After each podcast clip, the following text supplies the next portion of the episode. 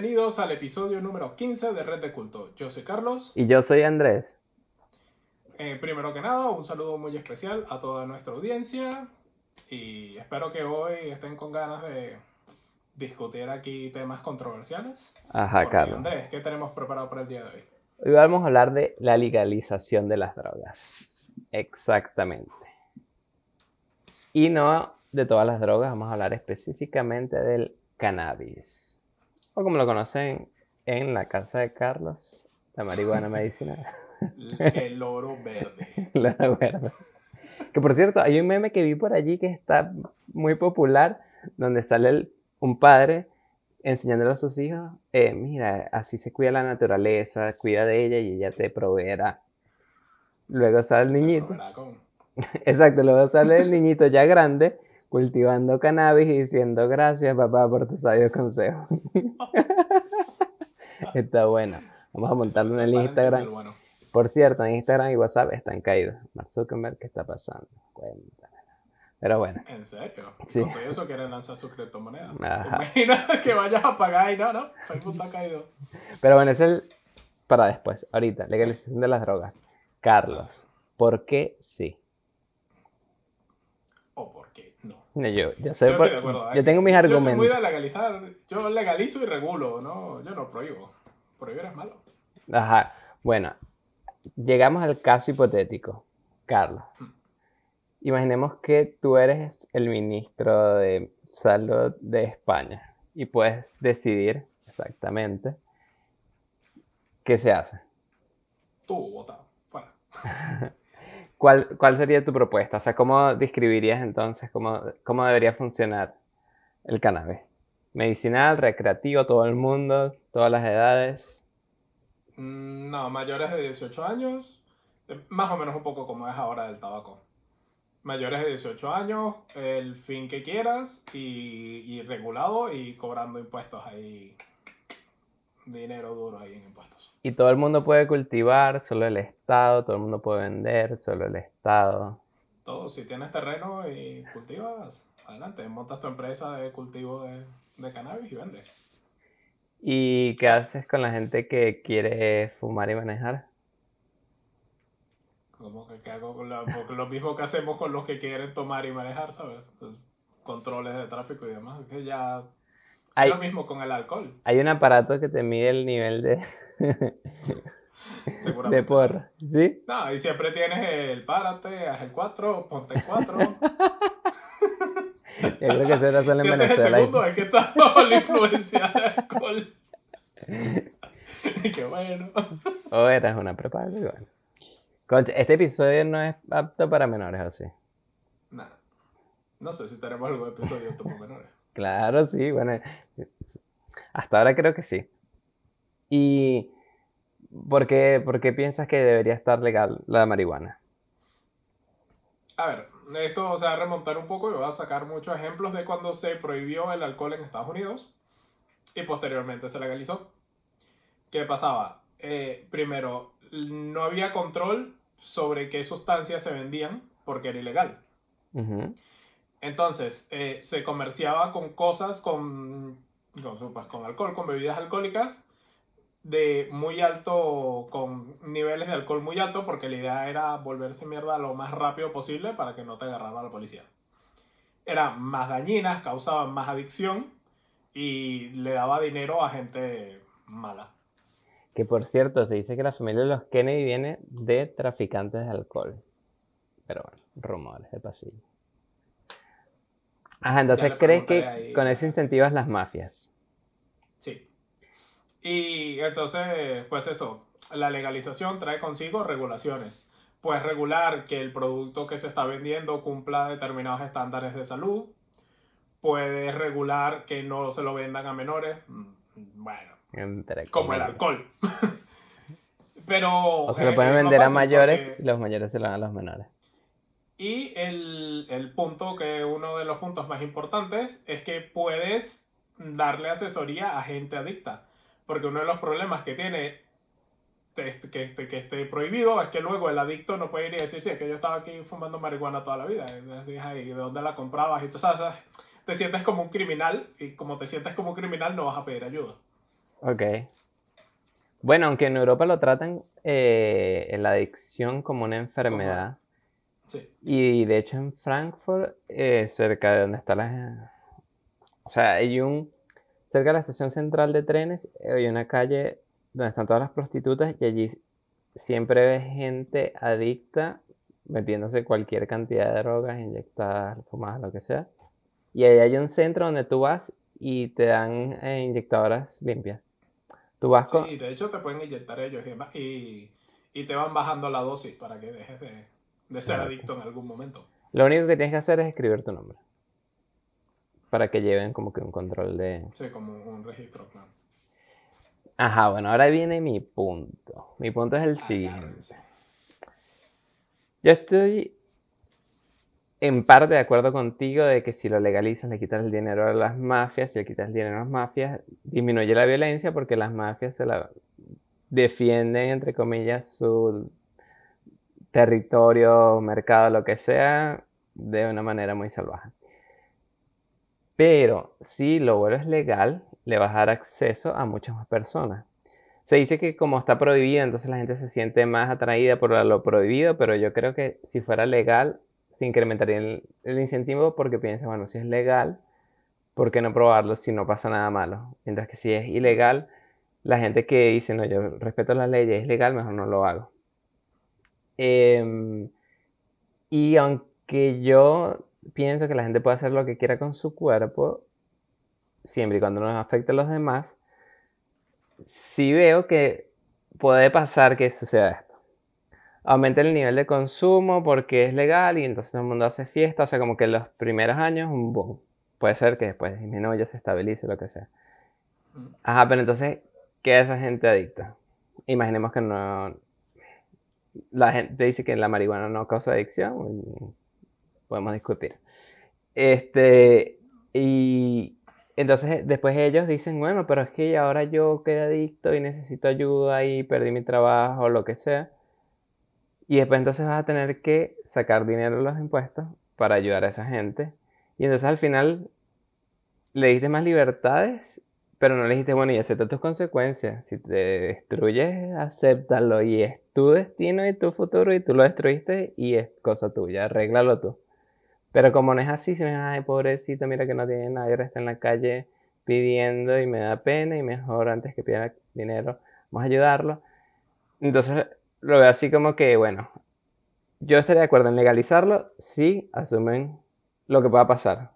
Si no pasa nada, ah, bueno, no pasa nada, pero hay gente que eh, la marihuana entonces hace que eh, le dé un efecto que se le active lo bipolar, que como que hay gente más sensible a eso y la marihuana lo puede, lo puede activar.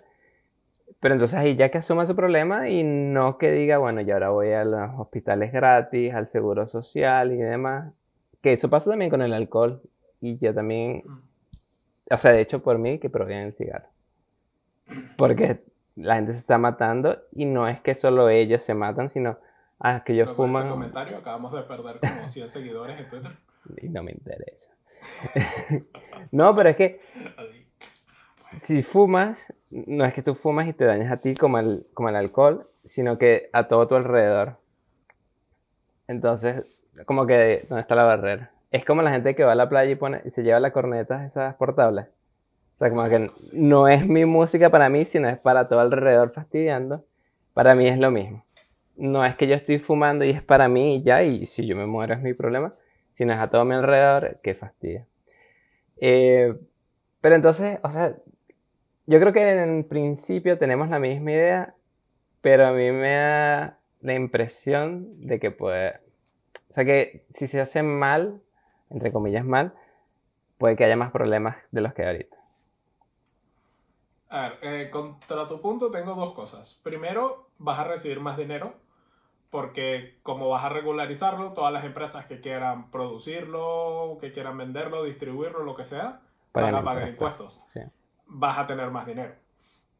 Segundo, eh, hay menos chance de caer en adicción cuando es algo legal. Porque, ¿qué pasa? Vamos a suponer, cuando es ilegal, lo haces todo por debajo de cuerda, sin que tus amigos, sin que tu familia, sin que nadie se entere. O solo que se entere gente que también está en ese mismo plan. Exacto. Mientras que cuando es legal, e- es como, por ejemplo, te tomas una cerveza con un amigo y dices, bien, coño, si ves que se está tomando 5 o 6, le dices, ya, marico, que... Que esto no es Irlanda, o- ¿vale? O que, o que sabes que lleva toda la semana bebiendo cerveza y te dices, coño, marico, que sabes que igual... Que no es este el plan. Exacto. Y yo creo que por ahí hay más chance de, de evitar la adicción. Porque la misma sociedad, pues si está El rodeada de gente que te social. quiere ayudar, te, te lo va a evitar. Y, y está comprobado en los lugares donde se ha legalizado la marihuana, de hecho ha bajado la adicción y el consumo de drogas más fuertes. Porque ya teniendo la marihuana es como, bueno, ya, ¿sabes? ya no necesito probar nada más. De hecho, hay una teoría que dice que políticos han utilizado la liberación, o sea, el- no sé si es verdad, pero si legalizas la marihuana, la gente que lo va a consumir normalmente son gente más o menos joven. Cuando la fumas te tranquilizas, entonces en países donde eh, que la gente joven está mucho en la calle eh, haciendo protestas contra el gobierno, liberalizas, o sea, le permites la, la marihuana a todo el mundo, todo el mundo se relaja, nadie protesta, todo el mundo dice no, pero chill, pero relajado. y así es un control social de, ay, pero es que ¿qué importa Maduro. Ah, bueno, hasta que no tengas real para comprar más y entonces vuelves a protestar, ¿no? Pero es, es una forma también de, de que entonces la gente que está como más activa se calme a cierto punto. Hmm. Bueno, pero eso ha pasado con todo, ¿no? Las redes sociales también son un poco así.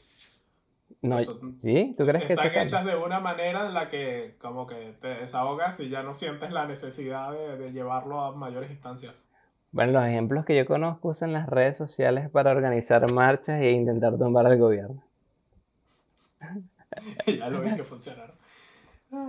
Bueno, muchas primaveras árabes han- en teoría surgieron así. Pero bueno, Pero, Ajá. pero, de hecho, ya que mencionas el hecho de las primaveras árabes, fue cuando tumbaron las redes sociales, precisamente porque la gente las estaba usando para ponerse de acuerdo y tal, que tomaron cartas en el asunto y, y tumbaron a los gobiernos. exacto. De sí. hecho, bueno, no sé, de lo que lo poco que he leído, se le atribuye una de las de las causas del, del, de esto es haber restringido el acceso a las redes sociales. El poder de Facebook. Bueno, Carlos, y aparte de la marihuana, yo podría copiar tus argumentos y ponerlos en otro tipo de drogas. ¿Por qué solo la marihuana? La verdad, yo estaría de acuerdo en, en legalizar todo lo que no fuera, o sea, tiene que tener un mínimo de no puede ser extremadamente adictivo. O sea, tiene que ser algo que, Pero, o sea, que a lo mejor te crea adicción si lo, si lo tomas durante, uno no es como el cigarro, ¿sabes? No es que te fumas tres cigarros y ya eres adicto al cigarro. y no es, no depende de la persona. Eh, no lo sé. Porque Sí, yo, yo soy adicto que sea a jugar Mo. Counter Strike. Pero no todo el mundo es así. Entonces, como, como puedes ver, o tú dices en general. Así que sí, bueno, esto es crack y O sea, en tres meses vas a terminar en la calle. química, o sea, químicamente puedes determinar que algo es más o menos adictivo. Ok.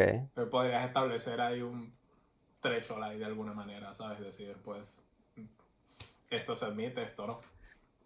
Claro, porque... no sé, yo, creo que esto es evolución, ¿sabes? Legalizas la marihuana, habrá algo más, lo vas legalizando y así hasta que todo sea legal.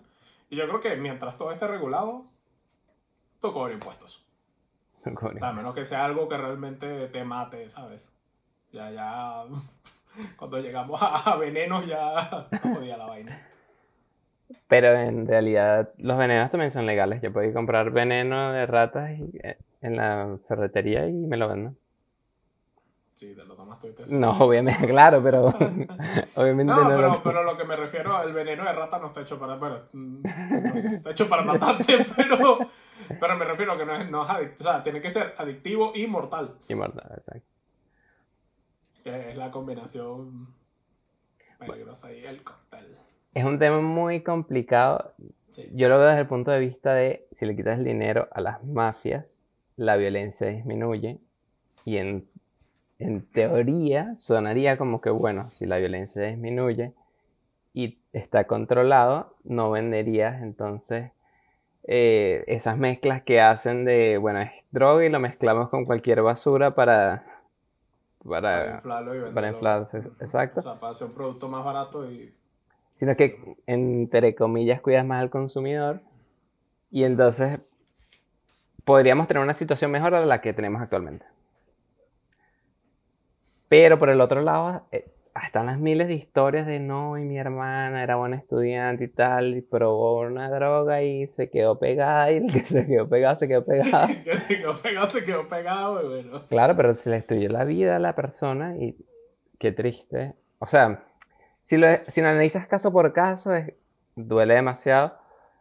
Pero tal vez si lo ves con las estadísticas, dices, bueno, pero es que en verdad a largo plazo, aunque hayan Bueno, pero- daños, no hay ninguna solución perfecta, pero esa es la menos dañina.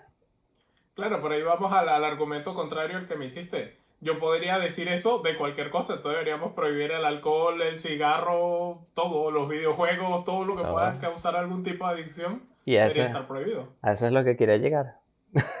hay que prohibir todo. Gobierno totalitario de Andrea, que prohibido la diversión. Claro, donde hay poca diversión hay disciplina. Y mercado negro para la diversión.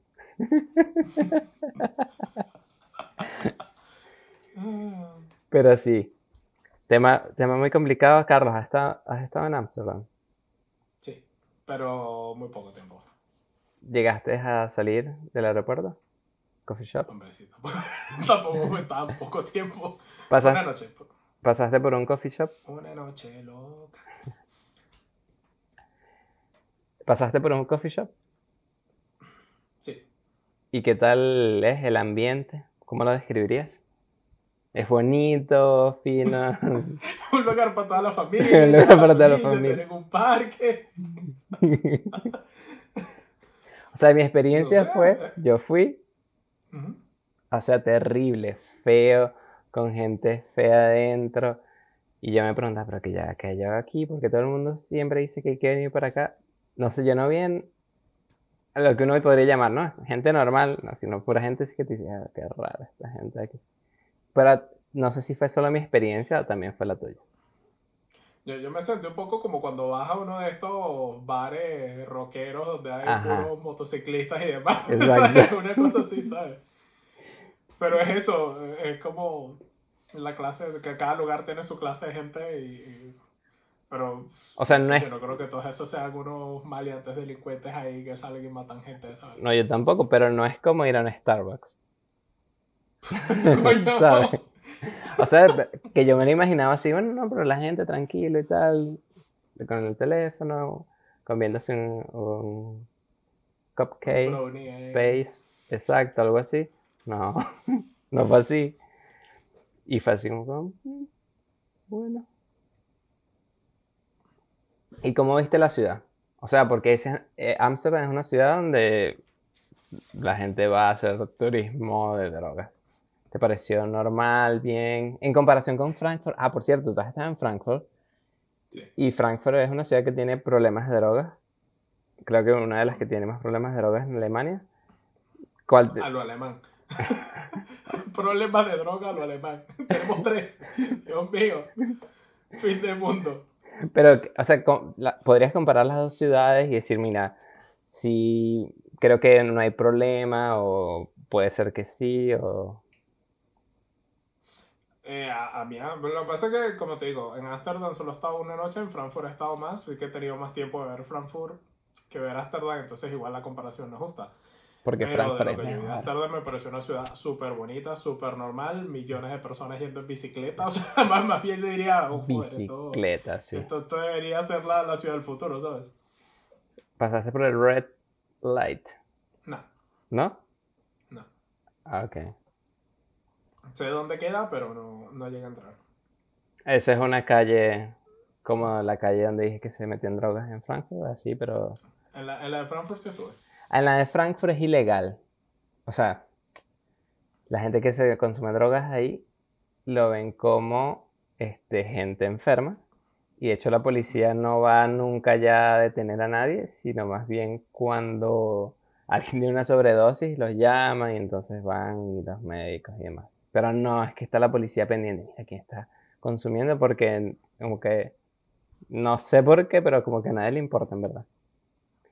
Y en Amsterdam yo no vi eso. O sea, yo no vi gente así en la calle. Claro, también estuve muy poco tiempo. Es que es muy difícil hablar de, de cómo es una ciudad si no estás por lo menos una semana o dos. Claro, y depende de dónde estés. Un día.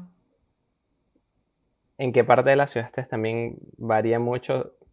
Si yo no voy a la estación central de trenes, Frank, friqueo aquí, aquí no hay problemas de droga. Vas a la estación central y, ah, ok. No, sí, sí. Pero tampoco, está, tampoco están así. Claro, o sea, no. O sea, no, no la ves inmediatamente y dices, verga, está un montón de drogaditos aquí hablando alemán. No, no, no. Ay, no sé, yo creo que. A mí, a mí las dos ciudades me parecieron ciudades súper bien. Claro, claro. Pero es que me impresiona. No sé cuál es tu experiencia, pero en Caracas yo nunca vi nada parecido. En Caracas. Yo he visto cosas peores. Es que tú eras muy del este del este. Pero yo que viví en San Martín, yo te digo que he visto. ¿Qué no has visto estos ojos? Uh, vale. Pero sí veía gente consumiendo. Mm, he visto gente bajo la influencia de muchas veces. Ok. Especialmente cuando volvía tarde a, mi casa. Ajá. Pues siempre veías ahí por la calle cada loco que no sabía si se habían metido alcohol con pepas, pepas con alcohol, pepas, alcohol y, y, porro. Una mezcla de todo. Ok. Y. Pero. Mm, hasta ahí, no sé. Ok. Bueno, Carlos. Este tema de las drogas da para mucho. Nuestra experiencia tampoco es que es mucha. Sí, no, no la pasamos. A pesar de lo que puedan pensar, no, no, no la pasamos fumando cosas. Especialmente Andrés, que no se toma ya ni una cerveza. Conchale, sí. Pero bueno, eso lo hago para fomentar la disciplina. Claro, porque si, por ejemplo, la gente que se quita el azúcar, entonces tienes que tener esa disciplina y ser fuerte. Exacto. O sea, como que desiste algo que te gusta y así haces que tú te vuelvas más fuerte. Entre comillas, esa es la teoría. Este, bueno, ah. un tema parecido pero en la misma ruta. Estamos hablando de la libertad. Quiero usar mi libertad para hacer lo que yo quiera con mi cuerpo. Por ejemplo, las drogas, alcohol o marihuana, lo que sea. Y ahora viene el segundo tema de hoy, la libertad económica.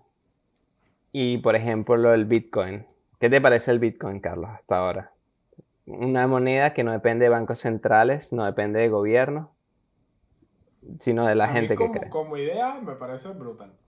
Me parece que es eso, o sea, es una moneda que no está regulada por, en teoría, nadie que, que pueda tener sus propios intereses o que o eso, pues que sabes que todo el mundo quiere hacer dinero y, y, si tenemos una manera de manejar el dinero fuera de ese sistema, está bien. Pero es que no me parece escalable a nivel mundial, ¿sabes? O sea, no, no me parece que en algún momento vayamos a llegar y decir, pues sí, ya se acabó el dinero y todo es bitcoins. No, porque el número de transacciones eh, por segundo es muy bajo y no ha funcionado. Pero Facebook anunció hace poco su moneda Libra. No es exactamente como el Bitcoin. Sí depende un poco de bancos centrales, porque como que ellos tenemos reservas de dólares, de euros, de yen japonés. Y entonces vamos a hacer, entre comillas, o sea, ellos dicen, van a ser más estables que cualquier moneda del mundo. Porque ellos van a ser como que la fusión de, de las mejores monedas.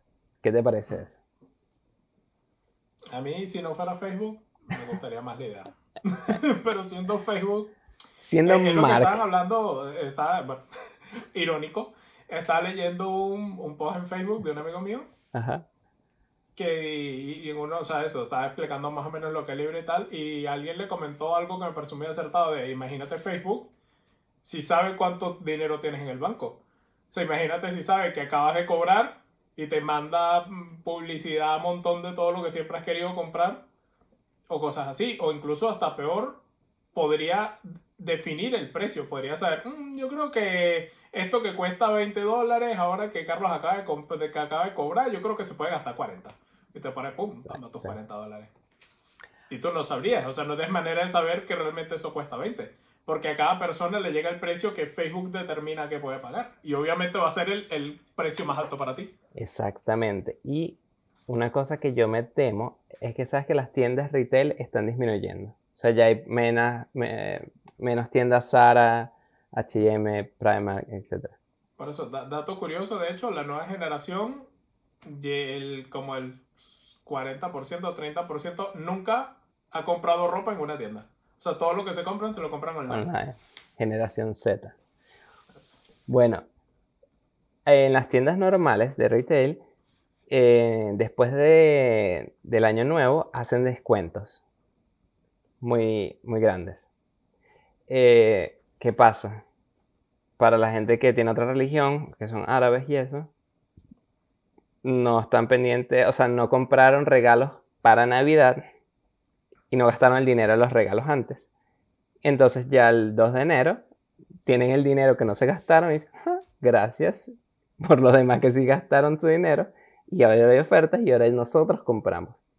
¿Qué podría pasar? Facebook dice, ajá, recibiste el aguinaldo, tienes dinero, pero sé que tu religión no es cristiana, así que no te hago rebajas eh, ahorita, sino que te espero a que sea tu festividad donde te haces los regalos y cuando pase lanzo las rebajas. Entonces, esos pequeños trucos que pueden aplicar ahorita la gente no lo va a poder hacer. Un ejemplo. Y, ese es el problema que yo le veo a mezclar las dos cosas, a mezclar el que la misma entidad que controla tu, porque ese es otro problema, que Facebook casi controla tu, tu identidad online, mezclarla Sí. con la misma entidad que controla tu dinero. Allá, allá hay una mezcla de información muy peligrosa Muy para el peligrosa. consumidor. De hecho, tú me habías eh, mostrado que Visa quería hacer un sistema de de identificación online eh, mundial. Sí, era Mastercard. Mastercard, Mastercard. quería, bueno, quiere, está invirtiendo duro en ello, eh, tener un sistema de, de bio, como biodetección, ¿sabes? De manera que puedas comprar y hacer todo, o sea, que puedas decir que eres tú por biométrica, 100%. Y con eso eliminarías necesidad de pasaportes, de cédulas de identidad, de lo que sea, porque en cualquier lugar al que vayas, mm, cara, dedos, ojos, lo que sea, va a determinar que tú eres tú. Y claro, el Mastercard quería que todo eso fuera a tu tarjeta de crédito. Así no solo tú eres tú, sino tú eres tu cuenta bancaria y este es tu dinero y venga a cobrar. Claro, pero ahí entraríamos en lo mismo que estamos hablando de Facebook. Sí. Entonces ya, no sé, es como, me parece muy peligroso. La pregunta es, ¿solo nos parece peligroso a nosotros? O- Supuestamente, Porque me, me parece Ajá. que las nuevas generaciones no ven esto como un peligro. O sea, ellas ya como nacieron en un mundo donde todos les roban su información. O sea, ni siquiera es que les roban la información. Ellos ya vienen dispuestos a entregar su información de gratis. Bueno, de gratis, o sea, a compartirla. Ellos ya viven en un mundo de compartir todo. Lo que hacen, lo que piensan, lo que dicen, lo que escuchan, lo que ven. Pero es así, Y- o sea, ¿de verdad es así? Sí, sí, y, y, y lo que creo es eso, que las nuevas generaciones no van a ver esto como un problema, sino lo van a ver como parte del mundo. O sea, el mismo que me conoce a mí, lo que hago, lo que escucho, lo que veo, lo que digo, pues también va a saber cuánto dinero tengo en el banco. Eso es un paso más, ¿sabes? Bueno, yo le voy a enseñar a mis hijos a que cuiden su privacidad. Eh, lo intentaré. Claro, porque al final puede ser muy peligroso. Te pueden manipular o dependiendo de dónde estés, puede ser mucho peor. Yo antes era, de hecho, eso es lo que te iba a decir. Tal vez es porque son muy jóvenes, la generación Z. Porque yo antes decía también, ah, pero aquí a mí me importa que me roben, o sea, que me roben, que tengan mis datos. Si no tengo nada que ocultar, o sea, mi ejemplo era, si yo no tengo nada que ocultar, ¿por qué no? Pero después, viéndolo en retrospectiva, no es que tenga nada que ocultar, sino págame, ¿sabes? Si quieres tener tú mi información, págame, no estés ganando dinero conmigo de gratis. O sea, el, problema es eso, el problema, ¿cómo es? Cuando no pagas por un producto es que eres todo el producto. Exactamente. Claro, y que no lo ves, o sea, por ejemplo, yo, yo pregunto aquí a toda la audiencia, ¿quién sabe que Google lee todos sus emails?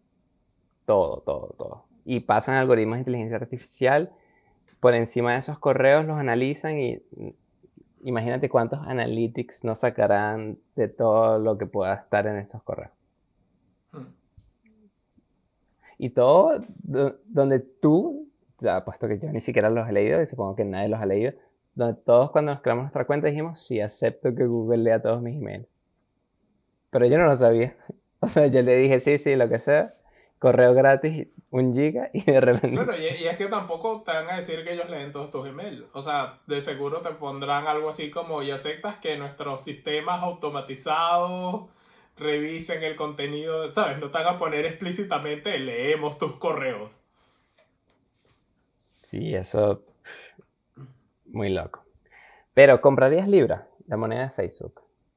Que no es solo Facebook, está Uber, está Spotify, está Visa y hay varias compañías que están ahí adentro. O sea, podrías terminar en un ecosistema donde las compañías top todas utilicen Libra. No, tendría que ver cómo va a ser la implementación. Y ya para cuando sepa cómo es la implementación, ya será tarde para que sea viable la inversión. Que supuestamente no, no, va a aumentar de precio, o sea, no va a ser Bitcoin que empieza en 0,001 y de repente que paga 20 mil dólares un Bitcoin. Supuestamente van a tratar de que sea siempre un dólar, una libra, o más o menos así. Pero, no sé, yo, yo creo que esto va a terminar como una gift card de Amazon, ¿sabes? Como la gift card de Facebook. Tipo, o sea, le meto dinero y lo gasto, o sea, como una tarjeta prepagada para generación Z. Exactamente. O sea, no va a ser como Facebook toma mi nómina, sino, ¿sabes? Me compro ahí 50 euros de saldo de Facebook y lo gasto en eso, en Spotify, en un Uber o lo que fuera, ¿sabes? ¿Y, y, será como todo, tendrás páginas donde haciendo cosas te darán dinero de Libra y... Sí. Cuando te abres, como ahora cuando te abres una cuenta de banco te regalan una gift card de Amazon, pero ahora será una gift card de Libra. O sea, yo, lo veo que va a ser como algo alternativo y no como lo que viene a reemplazar el dinero puro y duro. Pero, si vives en Venezuela o en Argentina, sobre Argentina, o cualquier país donde tenga inflación alta, sí puedes pagar todo online con la moneda de país donde no hay luz ni internet la mitad del tiempo, Pero cuando hay... Exacto, porque en Venezuela, ¿qué pasaba cuando o sea, ¿qué pasa ahorita? Imaginemos que hay luz, vas a comprar algo, ah, pero es que tienes que pagarlo en dólares. Ay, ¿dónde yo saco los dólares? Y no tengo cuenta en Estados Unidos y entonces todo ese proceso que hace todo súper difícil. Si puedo pagar con la moneda de Facebook ya, no necesitas más nada. Hmm. Y no necesitas cuenta de banco, que eso, o sea, para los para todo el mundo, de hecho, que emigra y que nos tiene un estatus súper legal o que está en trámites lo que sea, una cuenta de banco siempre es como que, ah, qué fastidio de estos papeles y no los tengo todo y cuando me los dan. En España ahorita y que no, necesitas, juro, tener, estar trabajando. No, pero es que yo no tengo trabajo, sino que tengo mis ahorros. No, no, tienes que estar trabajando, si no, no te puedes abrir la cuenta. Y pero, pero puedo tener 20 millones de dólares en el banco. Sí, pero... Ah, tranquilo, si tienes 20 millones de dólares te van a abrir la cuenta, tranquilo. bueno, pero entonces eso eh, como que te pone barreras, mientras que Facebook lo que está diciendo es, no, vale, tranquilo, le metes dinero en efectivo casi a tu cuenta de Facebook y tienes dinero y con eso lo usas y todo. O sea, yo creo que, por ejemplo, si eres un alemán que todo le gana, si estás en Alemania, no lo necesitas. Pero si eres venezolano, yo creo que todos los venezolanos van a tener una cuenta de Facebook para tener su, su dinero ahí. O no, no, siempre su dinero, pero parte de su dinero. Y si garantizan la estabilidad, wow. si lo logran, yo lo veo súper bien. Yo lo veo bien como eso, o sea, yo lo, o, o, por lo menos eso, si lo quieres usar como una cuenta de ahorros en teoría. Aunque eso, no sé, yo, yo podemos hacer un episodio de de ahorrar dinero. De que, ¿sabes? damos por sentado que todo esto va a funcionar, pero por lo menos Facebook se puede caer cualquier día. Pero todo se puede caer a cualquier día. lo, a lo, a lo Mr. Robot. Hay un hackeo ahí masivo, borrado de servidores, toda mierda y. Pero tienes el backup. ¿Qué pa'l coño? ¿Tienes él? No tienes un backup que si uno en, en Silicon Valley y otro en Irlanda. así. Sí, pero, o sea, todo puede fallar, ¿sabes? O sea, sería como el Chernobyl de la era informática. Claro, pero Eh. Que tiene que pasar, va a pasar algún día. O sea, algún día va a pasar algo, el Chernobyl de la era informática, así que, que algo se muera que, ese que, es un buen tema. sea descoñetadísimo recuperarlo.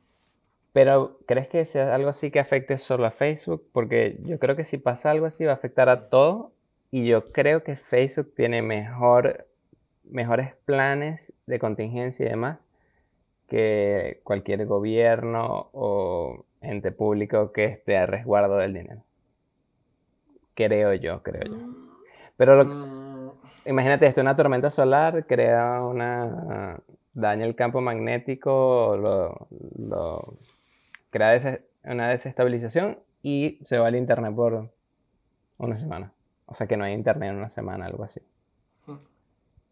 Imagínate el mundo una semana sin comunicaciones. No hay podcast, una semana sin red de culto. se muere. Terrible. Sí. ¿Qué haríamos nosotros? Sin Netflix. día sin internet ya valoro si merece la pena vivir. Y eso, nosotros no somos generación Z. No. Pero, claro, y ahí, no sé, por eso, planes de contingencia. De, de hecho, deberíamos hacer un episodio de eso. Prepares. ¿Tienes suficiente agua para vivir una semana? Si pasara algo. Yo sí. ¿Sí? Ah, yo no. Algo así. O sea, que no hay agua corriente. No hay- tienes que tener el agua almacenada. O sea, no puedes tomar de- del grifo. ¿Sí tienes? No, o sea, tengo agua para tomar, tengo. No me baño. Y el baño olerá a lo que tenga que oler. Y iremos al jardín, al baño. Por eso es tremendo tema, pero bueno. Bueno, y ese es Libra. Carlos, bueno, recomendaciones.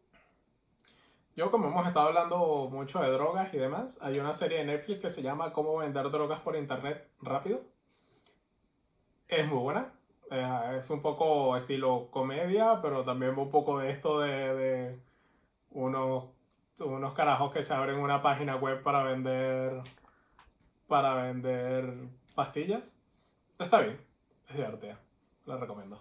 Es la primera temporada, no ha terminado, Sí. pero está muy No, bien. sí, ya, ya están todos los episodios de la primera tem- temporada y ya está renovada para la segunda. Pero pasa como Sex Education y estas series que las sacaron así como vamos a sacar la primera temporada, ver si hay, si hay público y si hay público comenzamos a rodar la segunda. Entonces la segunda tardará su tiempo. Yo la vi gracias a tu recomendación. También la puedo recomendar, sí, está muy buena. Muy bien. Y de hecho, la idea que sale al principio, antes de vender drogas, también me pareció brutal. Y que, wow, debería hacer esto. Pero no lo voy a contar para no hacer spoiler. Bueno, ¿qué les voy a recomendar yo? Les voy a recomendar que, si pueden, si tienen dinero, eh, compren, no un Bitcoin porque es burda de caro, pero cómprense un Satoshi. Ya, ya el tren del Bitcoin pasó, ya no vale la pena. Pero no por inversión, por ser parte de un movimiento. De, de personas que creen que no, juro, tienes que estar confiando en terceros para que controlen tu dinero, sino el Bitcoin para mí es una revolución. No confío en el gobierno, en ningún gobierno, creo yo mi propio dinero y en eso es en lo que confío. Hmm. Bitcoin. Los narcotraficantes dicen yo no confío en el gobierno, así que lavo mi dinero en bitcoins. Bueno, pero, pero sigue estando el, Bueno, el es, todos los lados de la libertad, ¿no? De Libertad. bueno y lo malo. Sí. Y bueno, Muy bien. como este episodio, eh, bueno, hemos sido un poco transgresores. Carlos, ¿qué tenemos que hacer entonces? Pues decirles que esto nunca pasa.